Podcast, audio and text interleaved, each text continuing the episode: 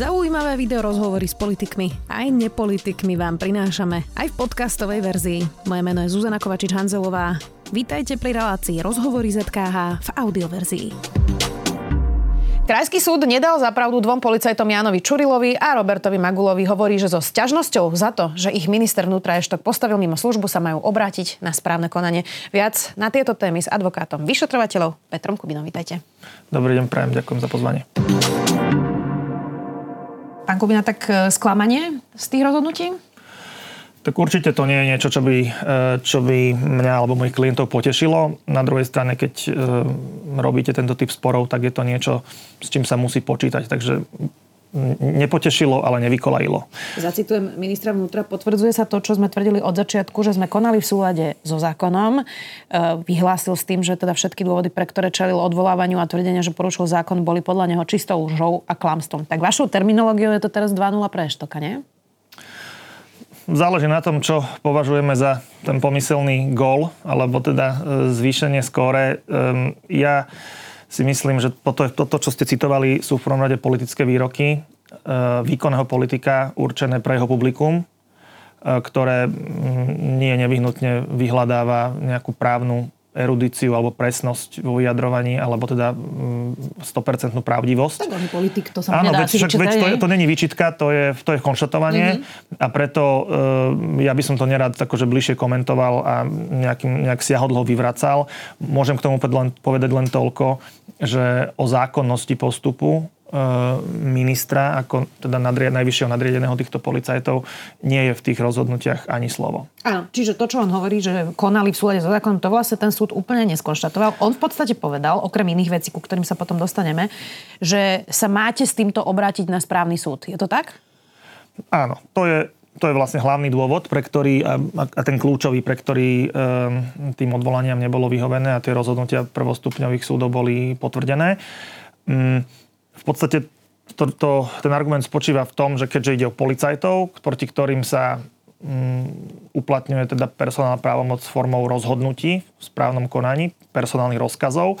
Takže do takéhoto niečoho sa nedá zasahovať s e, civilným konaním a že to musí ísť e, iba tou jednou cestou, ktorou je vlastne odvolanie, respektíve rozklad, potom následne pri nevyhovení rozkladu správna žaloba na správnom súde, následne prípadne kasačná stiažnosť a tak ďalej. Jasne, no ten rozklad už prebieha. Rozklad sme podali, samozrejme. To, to, my, sme sa tohto, my sme sa tejto, aby bolo jasné, tejto cesty nevzdali, ani sme ju nezanedbali, e, že, že by sme sa úplne spoliehali na to civilné konanie. My sme uplatnili obidve línie obrany a táto línia s tým rozkladom stále prebieha, ale tam sme stále len v prvej fáze, pretože zákon síce hovorí, že minister má na rozhodnutie 60 dní od podania rozkladu a táto lehota uplynula už 1. januára tohto roku a dodnes nemáme rozhodnutie o Tam rozklade. Nie sú žiadne sankcie, ak teda ministerstvo mešká. Nie sú. To je veľmi, to je akože meká lehota, ktorá sa dá predlžovať, ale musí sa predlžovať formálne, že nemôže to, nemôže to ten minister nechať tak len plínuť. Mu do tých 60 dní od podania rozkladu musí buď rozhodnúť, alebo nás no, informovať, že, že prečo nerozhodol a kedy rozhodne. Um, nestalo sa v rámci tej lehoty 60-dňovej ani jedno, ani druhé. Preto sme podali podnet na prokuratúru na preskúmanie tejto nečinnosti. To je štandardný postup, aby sme mohli potom žalovať aspoň tú nečinnosť. Mm-hmm. Um, no, prokuratúra je stále v lehote. Ona má, ona má, myslím, že lehotu 60 dní na vybavenie toho podnetu. O tom podnete sa koná. No, ale čo sa stalo? Hej? Minister nám poslal, teda ministerstvo nám poslalo uh, upovedomenie po po teda 90 dňoch, nie po 60, že, že nemôže rozhodnúť v lehote 60 dní, pretože sme, pretože sme počas trvania tej lehoty podali podnet na prokurátoru, čiže že, na preskúmanie činnosti. Áno. Čiže vlastne pr- konanie, ktorom sa preskúmava nečinnosť, tak slúži na ospravedlňovanie alebo odôvodňovanie pokračovania tej nečinnosti. Aha. A, ak tomu Dobre, nerozumiete... Tak to sú už také procesné veci, rozumiem, áno. ale teda predlžuje sa ten, ten, ten spôsob, áno, chápem. Kľúčové pre vás message je ten, že, že sa nerozhodlo, nevieme, kedy sa rozhodne a mm, takýmto spôsobom sa to môže naťahovať e, ešte relatívne dlho, kým sa za to bude dať vyvodiť nejaký právny postih. Jasné. Na tom krajskom súde sú aj e, ostatné prípady tých e, policajtov, ktorí boli vlastne postavení mimo službu. Dá sa pán Kubina predpokladať, že krajský súd rozhodne rovnako aj v tých ostatných prípadoch? A pýtam sa preto, že to by naozaj bolo e, kocurkovo, kebyže krajský súd vlastne nejednotne rozhodne o jednotných prípadoch. Čiže asi z tohto môžeme prezumovať, že to dopadne rovnako, nie? Je to jedna z možností, ale nie je to samozrejme zaručené, lebo na tom e, odvolacom súde je myslím, že 13 senátov, ak sa nemýlim. E, formalizovanú procedúru, ako zjednocovať právne názory rôznych senátov a judikatúru, má až najvyšší súd. Krajský súd ju nemá. Takže, takže pokiaľ tie veci pristanú v rôznych senátoch, tak sa nedá vylúčiť, aj keď to nepo, aj keď to považujem za menej pravdepodobné, ale nedá sa vylúčiť, že, že aj tam môže dôjsť k nejaké rôznorodosti e, týchto názorov a, a rozhodovania kým, kým tie rozhodnutia nie sú na svete, tak e, to neviem zaručiť. Teraz je, tam je to tak, že e, tieto prvé dve odvolania, ktoré sme podali, tak padli náhodným výberom do jedného toho istého senátu. To je ten, ktorý rozhodol, a čo, ktoré rozhodnutia boli doručené tento týždeň. Um, ďalšie, tretie, ktoré sme podali, je v inom senáte a tie, e, tie odvolania, kde, kde nám prvostupňové súdy vyhoveli, to sú tí štyria, tak tie pokiaľ... Tam sa odvolalo ministerstvo? Áno, tak tam pokiaľ viem, tak tieto ešte na odvolací súd ani nedorazili. Mm-hmm. Takže nevieme komu, ktorý senát ich bude mať pridelené, či to padne do týchto istých alebo do iných. No, um, takže po, rozumiem. Poďme sa, po, po, poďme sa, však počkáme si na to, asi to nebude už dlho trvať. Predpokladám minimálne teda ten jeden senát, ktorý hovoríte, že tam už je. Uh, poďme sa pozrieť na tú argumentáciu uh, tohto senátu, ktorý už vlastne v týchto dvoch prípadoch rozhodol. Uh, on napríklad povedal, E, ten Senát, že ste dostatočne nepreukázali, že to bola diskriminácia. E, že ste nedokázali preukázať, že by sa minister správal nejakým spôsobom inak k inej skupine policajtov ako k tejto. E, zacitujem z toho rozhodnutia, naviac žalovaný ani neidentifikoval skupinu, s ktorou sa zaobchádzalo rozdielne a nevysvetlil ani neosvedčil porovnateľnosť svojej situácie so situáciou danej skupiny. Je totiž potrebné, aby existovali dve skupiny v porovnateľnej situácii, s ktorými sa zaobchádza rozdielne. Tak uh, to je asi fakt, že nakoniec e, minister vnútra postavil mimo službu vlastne všetkých trestne stíhaných policajtov. Tak asi sa úplne tá diskriminácia preukázať nedá. No, e, to je pravda, že teda pravda. Minister to len tvrdil e, v tom konaní, že sa tak stalo. To je jedna vec, že ministerstvo len tvrdilo, že postavil mimo službu všetkých trestne stíhaných policajtov. Ja viem minimálne o jednom, ktorého nepostavil. Nebudem ho menovať, aby som mu neuškodil, ale vieme, že to, to tvrdenie, že všetkých som postavil, nie je pravdivé minimálne ohľadne u, u jedného policajta. Uh, neviem, koľko ich je ďalších, ale nejakým spôsobom každopádne to nebolo preukazované ani osvedčované. Ste to nedali na ten súd ako dôkaz, že teda je tam minimálne no, pretože, jeden, ktorého ste No, k tomu, k tomu sa chcem vrátiť, že poprvé ministerstvo to len tvrdilo, ale nejakým spôsobom to neosvedčilo.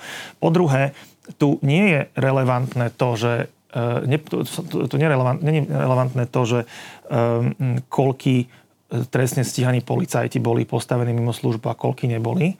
Ale keď chceme porovnávať jablka s jablkami a nie s hruškami, tak e, tá, tá skupina na to porovnávanie musí byť definovaná inak. Musí byť definovaná tak, že koľky z tých všetkých, ktorí boli postavení mimo službu, boli oznamovateľia, e, ochránení oznamovateľia.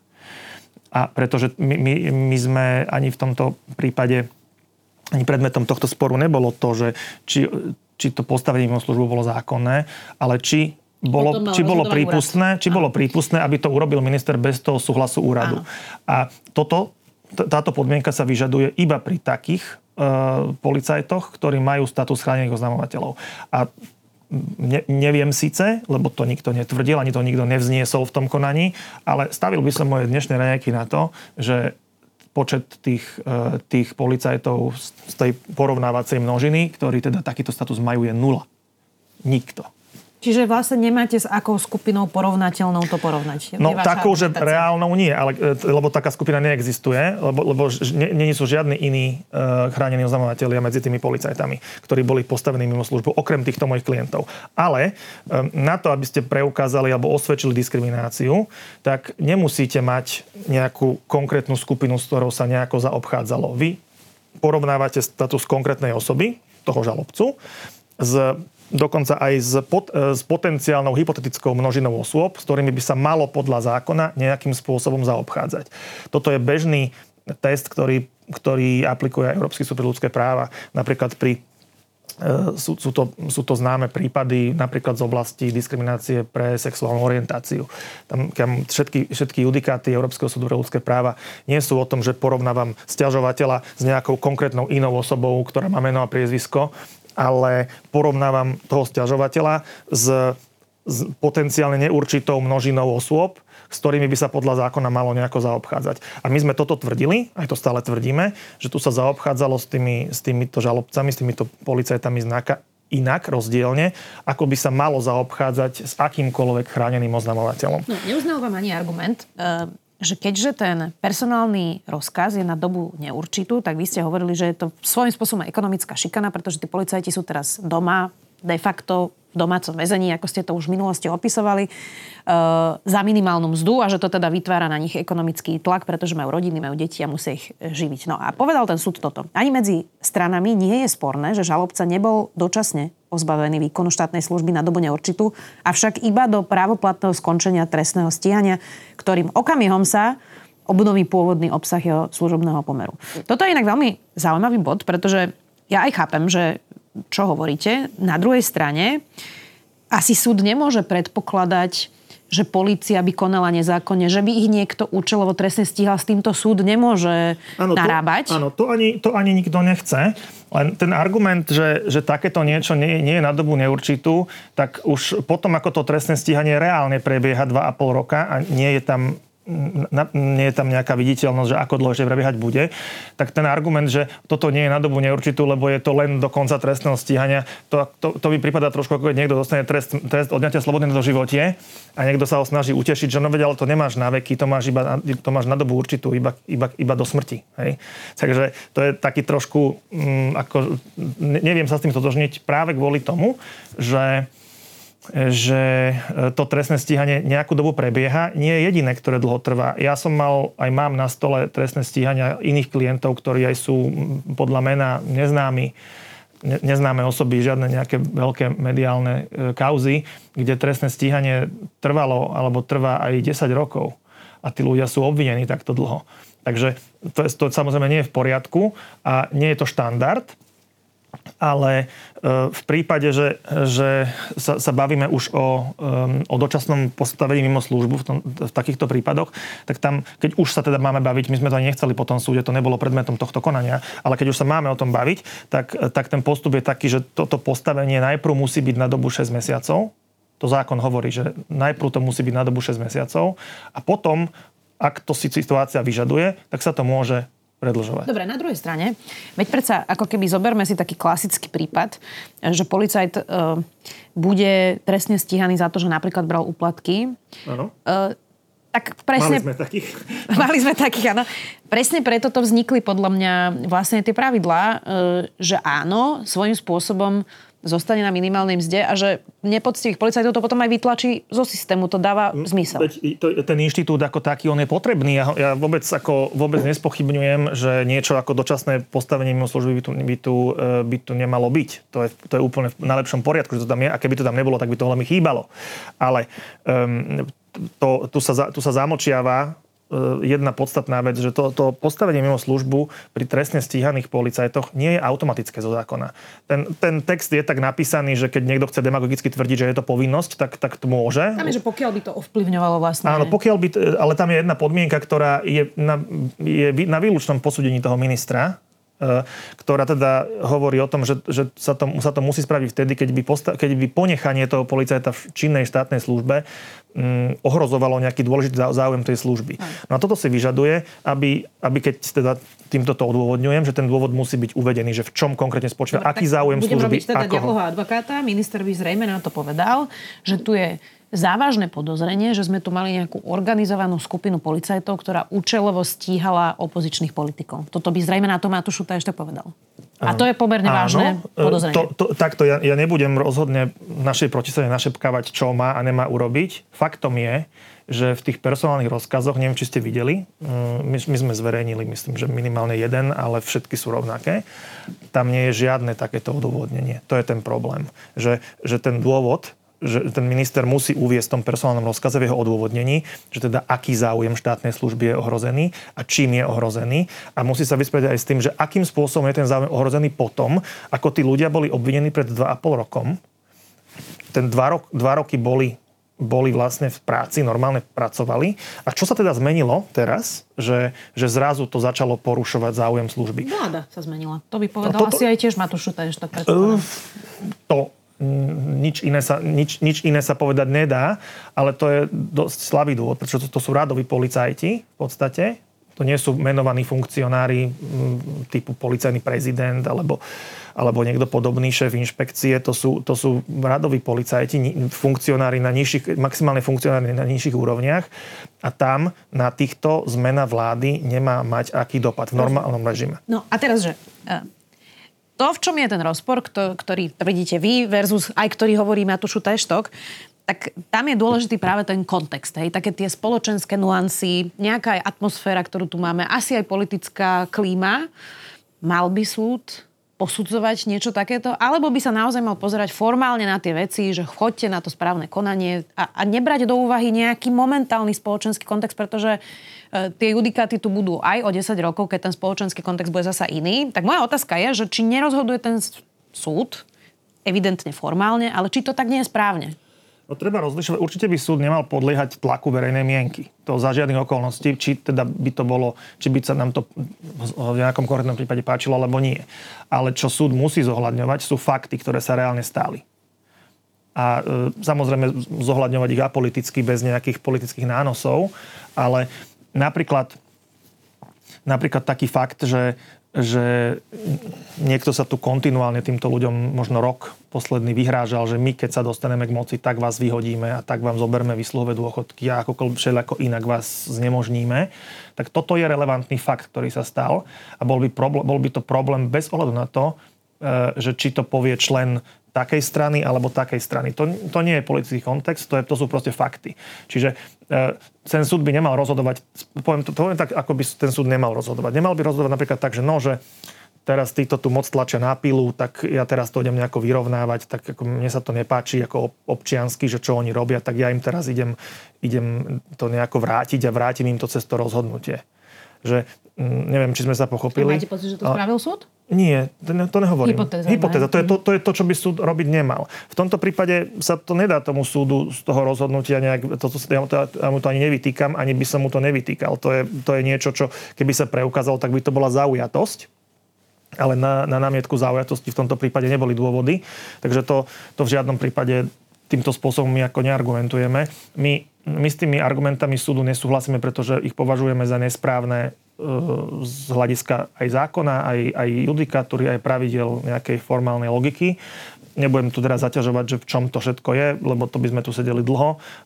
Však my to dovolanie potom zverejníme. No, keď ho, keď teda, ho, povedali keď ste, že podáte dovolanie. O čo bude opreté? Lebo to je mimoriadný prostriedok. No. Musí byť za nejakých okolností. Čiže o čo opriete? Dovolanie, dovolanie je v prípade neodkladných opatrení veľmi obmedzené že nedá sa podať voči každému rozhodnutiu o, o neodkladnom opatrení. E, v tomto prípade ale tú e, prípustnosť my vidíme z dôvodu, že teda došlo k e, porušeniu práva na spravodlivý proces, že proste súdy postupovali tak, že, alebo sa dopustili takých pochybení, že to dosahuje intenzitu porušenia práva na spravodlivý proces. A takomto prípade predtým, ako môžete ísť na ústavný súd, tak musíte vyčerpať uh, dovolanie. Napríklad stalo sa v jednom mediálne známom prípade, to bolo, to bolo neodkladné opatrenie, ktoré e, bolo vydané v prospech pani prezidentky.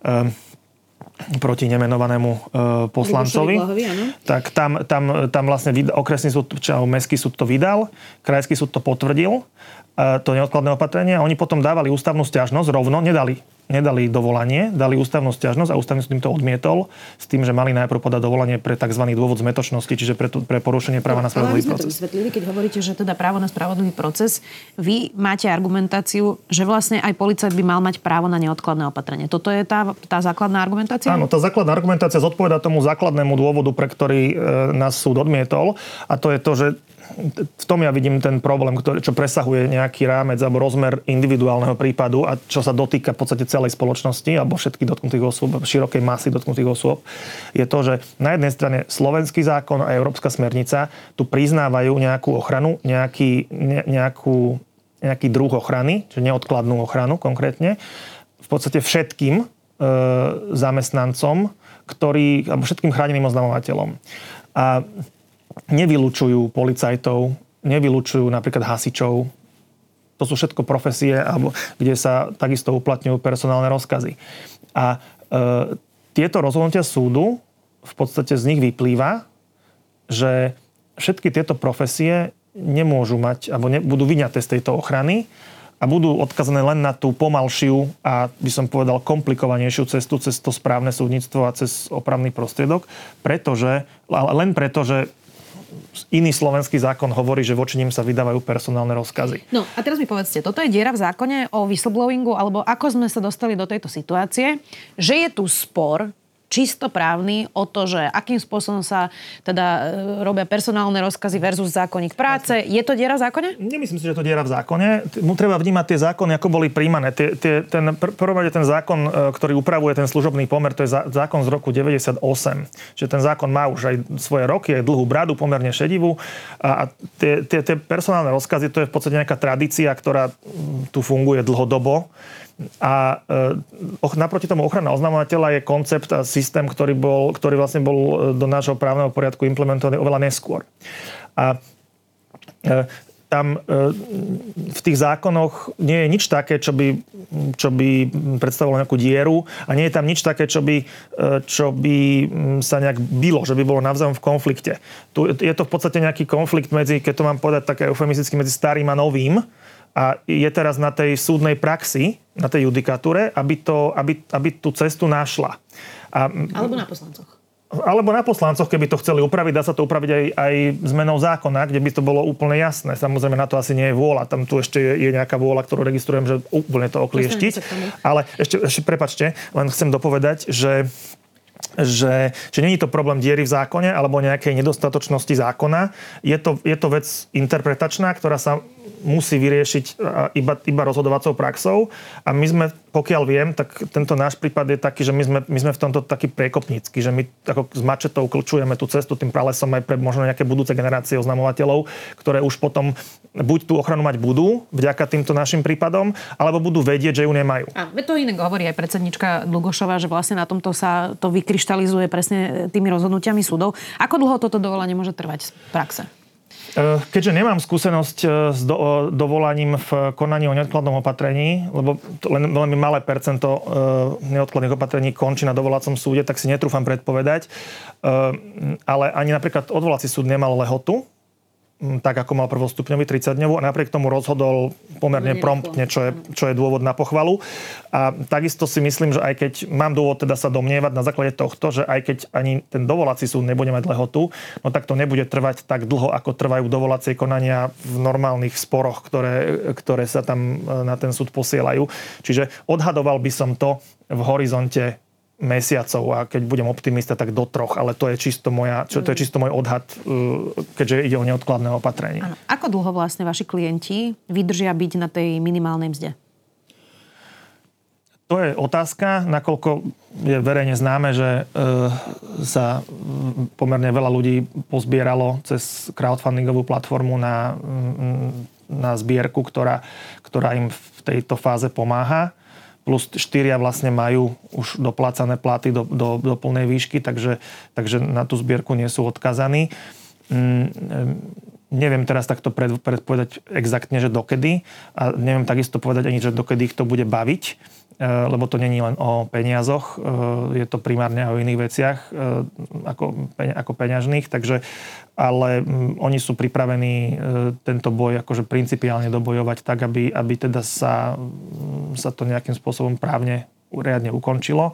A sú tým kľúčovým e, ihriskom, alebo teda e, zápasníckou žinenkou, keď to mám povedať športovou terminológiou, je, je trestné konanie, ktoré... K tomu sa ešte dostaneme, len k tomuto mám ešte jednu otázku, e, že vy ste vlastne opisovali, že oni v tom čase, ktorý majú byť v práci, musia byť doma. Ano. A že ich chodia aj kontrolovať. Stále to platí, že ich ano. takmer každý deň chodia kontrolovať? Áno, ne, neviem teraz, aké, aká je tá frekvencia tých kontrol, ale myslím, že keby sa niečo zmenilo, tak by som o tom bol informovaný, takže môžeme povedať, že ten stav, ktorý bol na začiatku, stále trvá. Čiže inými slovami, oni sú doma a napríklad e, nemôže sa ísť ani prejsť s obsom do lesa prosto a musí Nie. sedieť na zadku.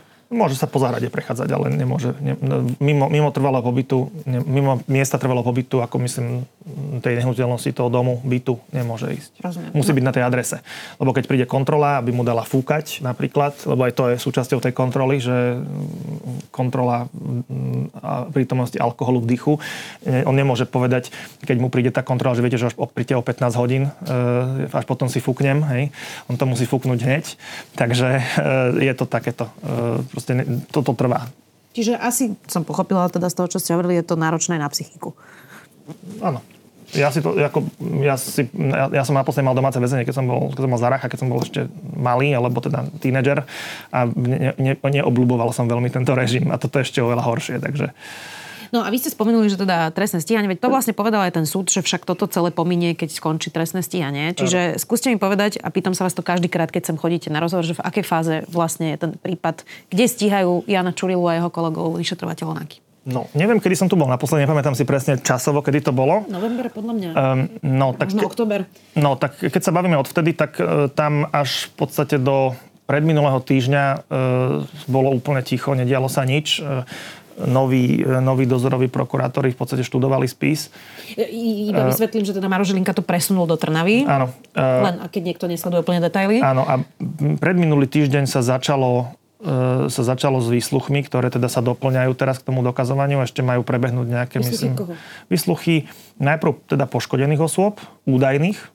Teda to, to sú tí členovia, štyria členovia týmu oblúk Pani Santusová. Pani Santusová traja kolegovia, ktorí teda nie sú tak verejne známi, takže preto ja nebudem menovať.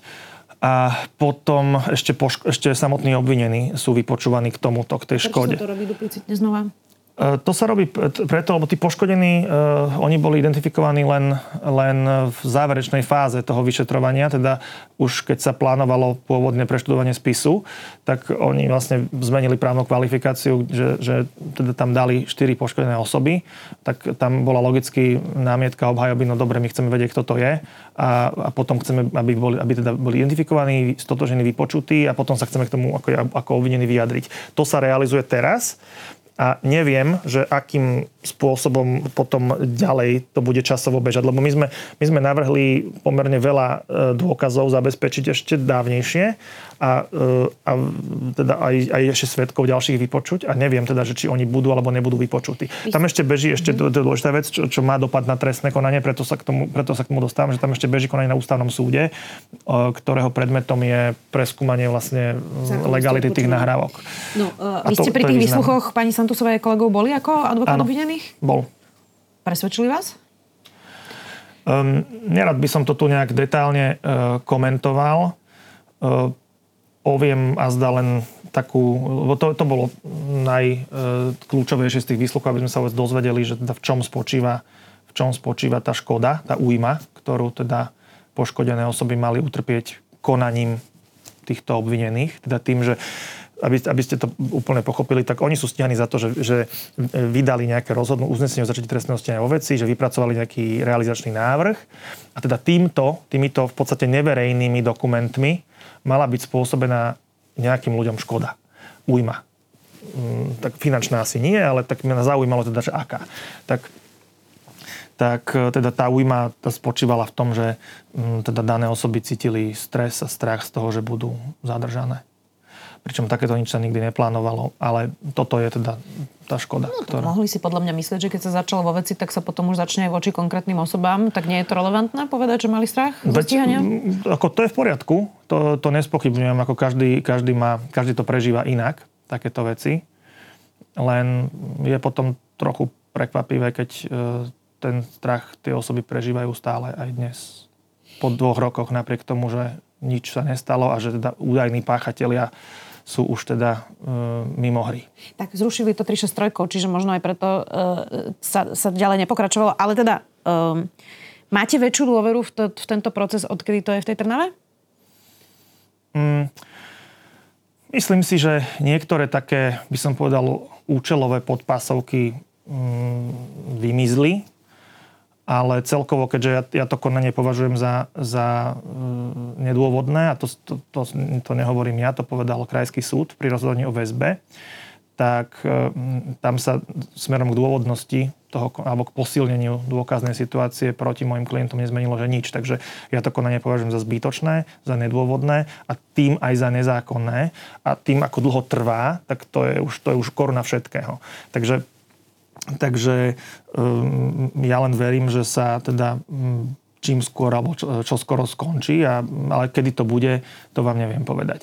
Viem, viem si predstaviť, že ak by teda došlo k uh, rozhodnutiu ústavného súdu, ktorým by boli spochybnené tie spochybnená zákonnosť tých nahrávok, tak by to mohlo znamenať určitý, určitý odklon od nejakej tej dráhy, ktorá je vopred určená ak k takému rozhodnutiu nedôjde, tak, tak očakávam, že, že, veľ, že čoskoro bude ukončené vyšetrovanie a teda sa potom dozorujúci prokurátor bude musieť vyjadriť, či s tým, či, či s tým pôjde na súd a myslí to vážne, alebo že či to ukončí nejako inak. Jasne. No, o tom odpočúvaní sme sa rozprávali pri tom poslednom rozhovore, tak kto bude chcieť si to určite nájde. Vy ste tam rozprávali, že vlastne kto ich za akých okolností odpočúval, koho to boli zariadenia. No, e, novela trestného zákona, tiež ste to už naznačili, má riešiť aj tých ochra- oznamovateľov korupcie, tej ochrany. To nemá novela samotného trestného zákona, Áno, ale je tam je ďalší tam. zákon samostatný. Je to tak. A v podstate, ak prejde, tak my to voláme vlastne balík, OK, máte pravdu, jasné. Len, to, len preto o tom hovorím, lebo keď teraz budú hlasovať poslanci dnes alebo zajtra o novele trestného zákona o špeciálnej prokuratúre, tak súčasťou tohto ešte nebude. Áno. No, uh, ale predstavme si, že by to prešlo. Áno. Vyzerá, že to prejde. Vy ste uh, dávnejšie hovorili, že vás vlastne bude zaujímať, ako to bude naformulované, že či to bude teda retroaktívne platiť pre vašich klientov, tak už ste videli ten paragraf. Myslím, že uh, to vyzerá tak, že na novo budú ako keby znova posudzovať priebežne, že kto dostal tú ochranu a či stále platí, čiže predpokladajme, že im ju potom zrušia. Uh, tak pripravujete sa na to s klientami? Mm, áno, e, ja som povedal už, na, keď, to, keď to sa prvýkrát objavilo, že keď by to malo nadobudnúť účinnosť, že my sa s tým vysporiadame.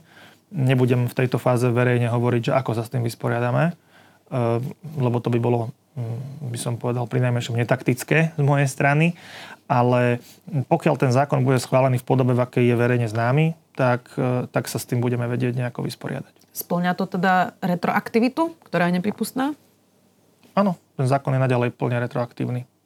A je, je aj v rozpore s, so smernicou Európskej únie okrem iného. A ten rozpor, e, tým, že ten zákon je robený v podstate, on sa len tvári ako zákon, ale je to robené na riešenie situácie alebo problému s šiestimi či piatimi konkrétnymi ľuďmi, tak, e, tak to, on je neopraviteľný z týchto pohľadov. On, on, on, keby, keby ho išli niekde opraviť, tak aby bol v súlade E, s ústavou, so smernicou, no tak ho ani nemusia príjmať, lebo, lebo potom by neplnil ten účel, ktorý si od neho slúbujú predkladatelia. Takže to je takto. No inak to, že niečo je neopraviteľné, to sa hovorí veľa aj pri tej novele trestného zákona. Vy ste trestný advokát. Tá novela inak určite pomôže mnohým vašim klientom, e, veď aj preto to mnohí trestní advokáti vlastne obhajujú a vystupujú v prospech tejto, tejto novely. Ja tomu prakticky a pragmaticky rozumiem. Takže vy sa na tú novelu trestného zákona pozeráte ako? Ja sa na, na, ako, keď sa na ňu pozerám s optikou, e, optikou nejakého takého, že okamžitého prospechu pre konkrétnych klientov, konkrétne osoby tu a teraz a nehľadím nejak za horizont alebo za roh, tak samozrejme by som tomu musel tlieskať. Ale zákony e, sa v civilizovanej spoločnosti nikdy nerobia kvôli konkrétnym klientom a kvôli konkrétnym osobám. Zákony sa, robia, zákony sa robia preto, aby spoločnosť nejakým spôsobom fungovala, aby sme sa tu navzájom nepozabíjali a ne, nepo, ne, nepožrali, keď to mám tak ľudovo povedať. A preto, e, preto e, keď sa na to pozerám ako, ako občan a ako možno aj ako právnik, ale e, s nejakým takým pohľadom do, do blízkej alebo stredne vzdialenej budúcnosti, tak sa, toho, tak sa neteším tomu, čo to spôsobí. A čo to spôsobí?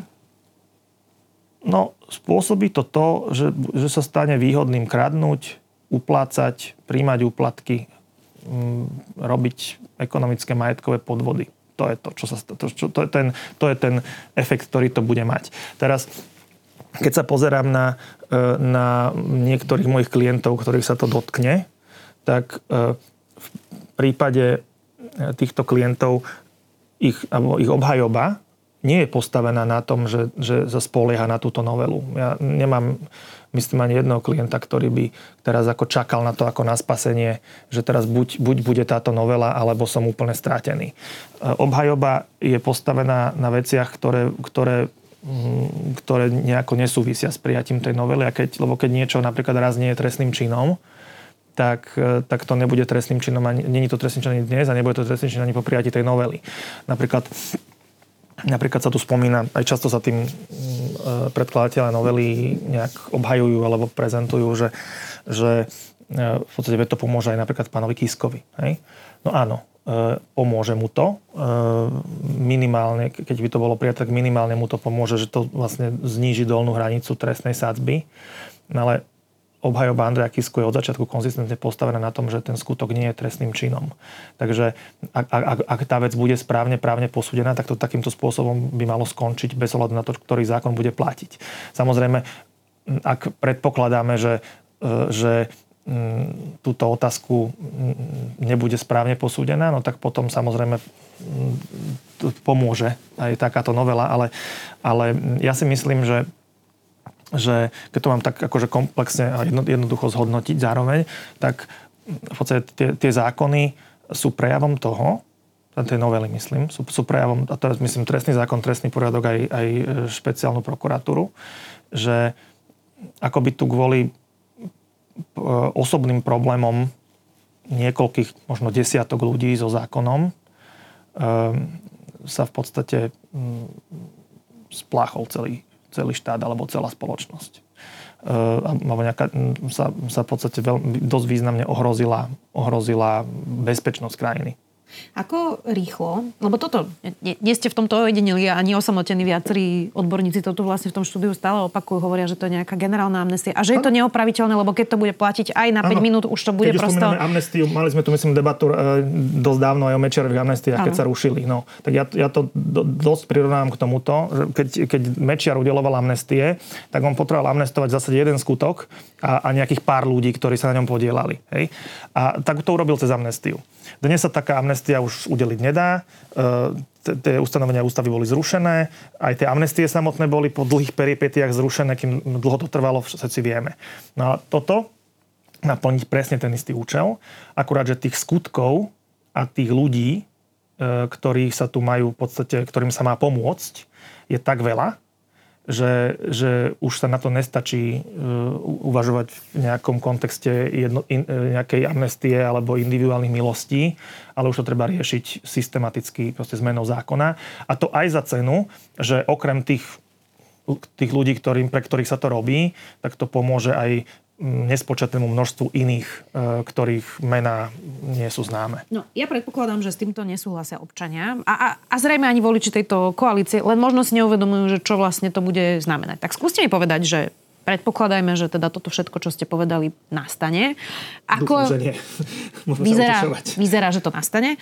Ako rýchlo to pocíti aj občan v praxi, lebo to nie je zmena, ktorá sa ukáže zajtra. Predpokladám, že to chvíľku bude trvať. E, vôbec bude trvať, kým sa v tom zorientujú prokurátori, policajti, sudcovia, kým vôbec zhodnotia, ktoré všetky spisy sa e, presúvajú na okresné úrady, iba na priestupkové konanie a tak ďalej a tak ďalej, tak to bude, dajme tomu, trvať prosto nejaký čas.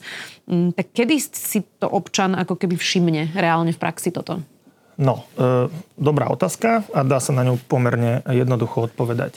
O, sú občania, ktorí sú aktuálne už obeťami alebo poškodenými takouto trestnou činnosťou, majetkovou, ekonomickou, korupčnou. E, a tá, táto skupina občanov si to podľa mňa všimne veľmi rýchlo keď zrazu zistia, že, že prídu o postavenie poškodeného v trestnom konaní a že vlastne e, že, že, že, že páchateľ, ktorý, ktorý ich poškodil, tá, ktorý na nich spáchal trestný čin, tak zrazu mu nepôjde, nebude potrestaný nejako. Buď premočí, alebo dostane mm, symbolický trest na úrovni parkovacieho priestupku alebo niečo podobné. A potom je tu druhá skupina občanov, možno tá väčšia, ktorá nemá akútne teraz takýto problém, no tak táto pocíti potom, ak sa nedaj Bože stane obeťou e, takýto občan nejakého trestného činu, že mu niekto ukradne auto, bicykel, e, e, dopustí sa nejakého podvodu, poškodí ho podvodom. Napríklad ďalšia, ďalšia podľa mňa kategória alebo oblasť, kde sa to môže prejaviť, vieme, mali sme tu problém s bankami e, za, teda v 90. rokoch. Že, že neba, ne, jednak nebankovky a jednak aj banky boli veľmi, veľmi často poškodzované úverovými podvodmi. E, dnes za, za úverový podvod e, v hodnote 130 tisíc alebo 133 tisíc, je hrozí trest od slobody 10 až 15 rokov. A za to neviete dostať podmienku, pretože tam sa dá ísť aj pri maximálnom znížení na, iba na 5 rokov. Takže asi každý si dobre rozmyslí, že pokiaľ má akože nejaké mozgové bunky zostatkové, že či do toho pôjde alebo nie. Ale ak, ak, ak, ten, ak takýto človek, takýto potenciálny páchateľ bude vedieť, že, že, že vlastne ak, ak ten úverový podvod spácha, tak, e, tak vlastne sa obohatí na úkor nejakej banky a, a teraz e, dostane za to maximálne podmienku a nejaký peňažný trest, tak e, prípadne, že, že stačí počkať 3 roky a sa to premočí, tak, tak to je celkom iná in východisková situácia pre páchanie takéto trestnej činnosti. Tu treba si ešte pripomenúť, že tu sa, tu sa nielen znižujú trestné sadzby, ale tu sa zvyšujú tie, tie hranice škody, respektíve prospechu keby sa aj neznižovali vôbec trestné sadzby, tak už len samotným tým zvýšením tých hraníc sa, sa trestné sadzby znížia nepriamo, pretože ten skutok konkrétny sa dostane do nižšieho pásma. Takže dnes najväčším, a najväčším problémom je ten, ten rozptyl medzi tou, medzi, uh, tou hranicou uh, väčšej škody a, a značnej škody. Tam, tam tam ten priestor je strašne veľký a to, to je to, čo začína na 25 tisíc a končí na 250 tisíc. A ten interval je, to je interval, kde, kde, sa, pácha, kde sa bude páchať najviac, najviac trestných činov, lebo aj teraz to tak je. A mm, tam tie trestné sadzby budú budú dramaticky nižšie ako je dnes. Čiže odstrašujúci účinok trestu bude úplne že nulový. No, ja nepredpokladám, že vláda by toto chcela urobiť. Aj keď rozumiem, že je tam teda nejaké podozrenie z konfliktu záujmov, že si riešia nejaké vlastné problémy. Tibor Gašpar už je obžalovaný a mnohí ďalší tam naozaj majú na krku, alebo mali na krku trestné stíhania. Uh, ale veď predsa toto nemôže byť v záujme ani tejto vlády, nie? Čiže čo je to? Nejaká eh, collateral damage? Neviem, ako sa to povie po slovensky. Uh, alebo prečo by toto robili? Je moja otázka, hej. Keď som povedal, že, že kvôli pár osobným problémom s zákonom niektorých ľudí sa splachuje, je splachnúť akože budúcnosť a bezpečnosť celej spoločnosti, tak to, tým myslím presne to, že ten collateral damage, keď používate, tak väčšinou collateral damage je vtedy collateral damage, keď, keď je zanedbateľný oproti väčšiemu prospechu, ktorý dosiahneme. Že napríklad ide, ide armáda e, oslobodiť nejakých rukojemníkov, oslobodí špeciálna jednotka 5 ľudí, 5, 5 členov, oslobodí 20 rukojemníkov alebo 30 rukojemníkov a jeden z nich tam padne. Hej, tak to je collateral damage, že obetovali sme jedného, aby sme zachránili 20. 20. Ale tu obetujeme 4,5 milióna alebo 4 milióny, aby sme zachránili 200, napríklad, keď to poviem takto obrazne. A preto, ten, preto síce povahovo to je collateral damage, ale rozsahom to je rozsahom, rozsahom to e, takáto, že nejaká vedlejšia škoda určite nie je, lebo, lebo ten, ten okruh ľudí, ktorí na to doplatia v konečnom dôsledku, a to sa môžeme pobaviť o 3, 5, 7 rokov, tak je ďaleko väčší ako okruh ľudí, ktorí z toho budú benefitovať. A to je logika pri príjmaní zákonov, akýchkoľvek, myslím, verejných politík, že že žiaden zákon nie je taký, že z neho budú benefitovať všetci.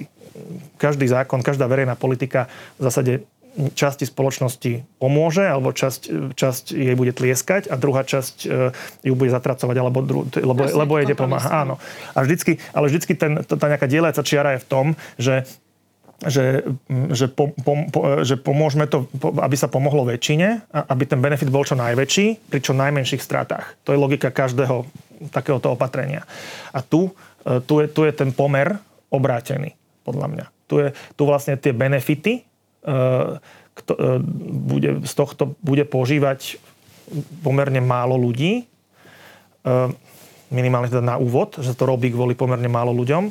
A tie, ak predpokladáme, že že sme civilizovaná spoločnosť, kde väčšina ľudí netúži po tom, že pácha trestné činy a nebude, nezmení sa na kriminálnikov iba, iba preto, že im nebude nič hroziť, tak, e, tak tých poškodených mm, a tých, ktorí tým utrpia, bude ďaleko viac.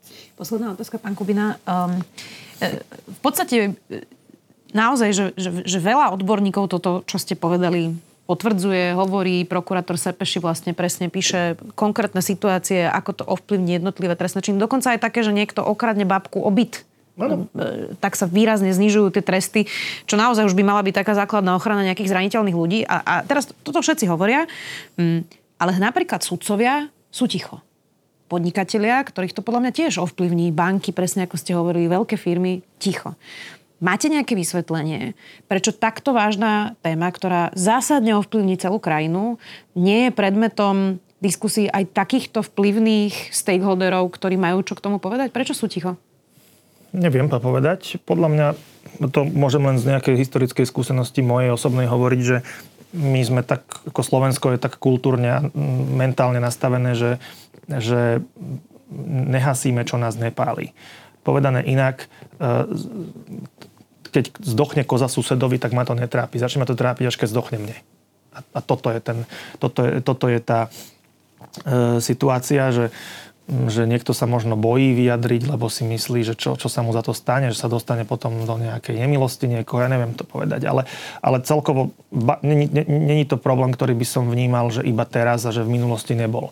A podľa mňa, keď, sa, keď ideme ku koreňu, tak spočíva to v tej mentalite, že, že, že ako keby mm, nás niečo začne trápiť ako, ako ľudí alebo ako spoločnosť nás to až tak netrápi. Ľudia v podstate fungujú na báze, že jednotlivci a nie, že spoločnosť, nejaká komunita, ale masa jednotlivcov. No a toho jednotlivca to začne trápiť vtedy, až, alebo až vtedy, keď, sa to, keď to zasiahne samého, jeho, samého, ne, jeho samého, jeho majetok, jeho možno blízkych. A to je niečo, čo, mm, čo je podľa mňa príliš neskoro.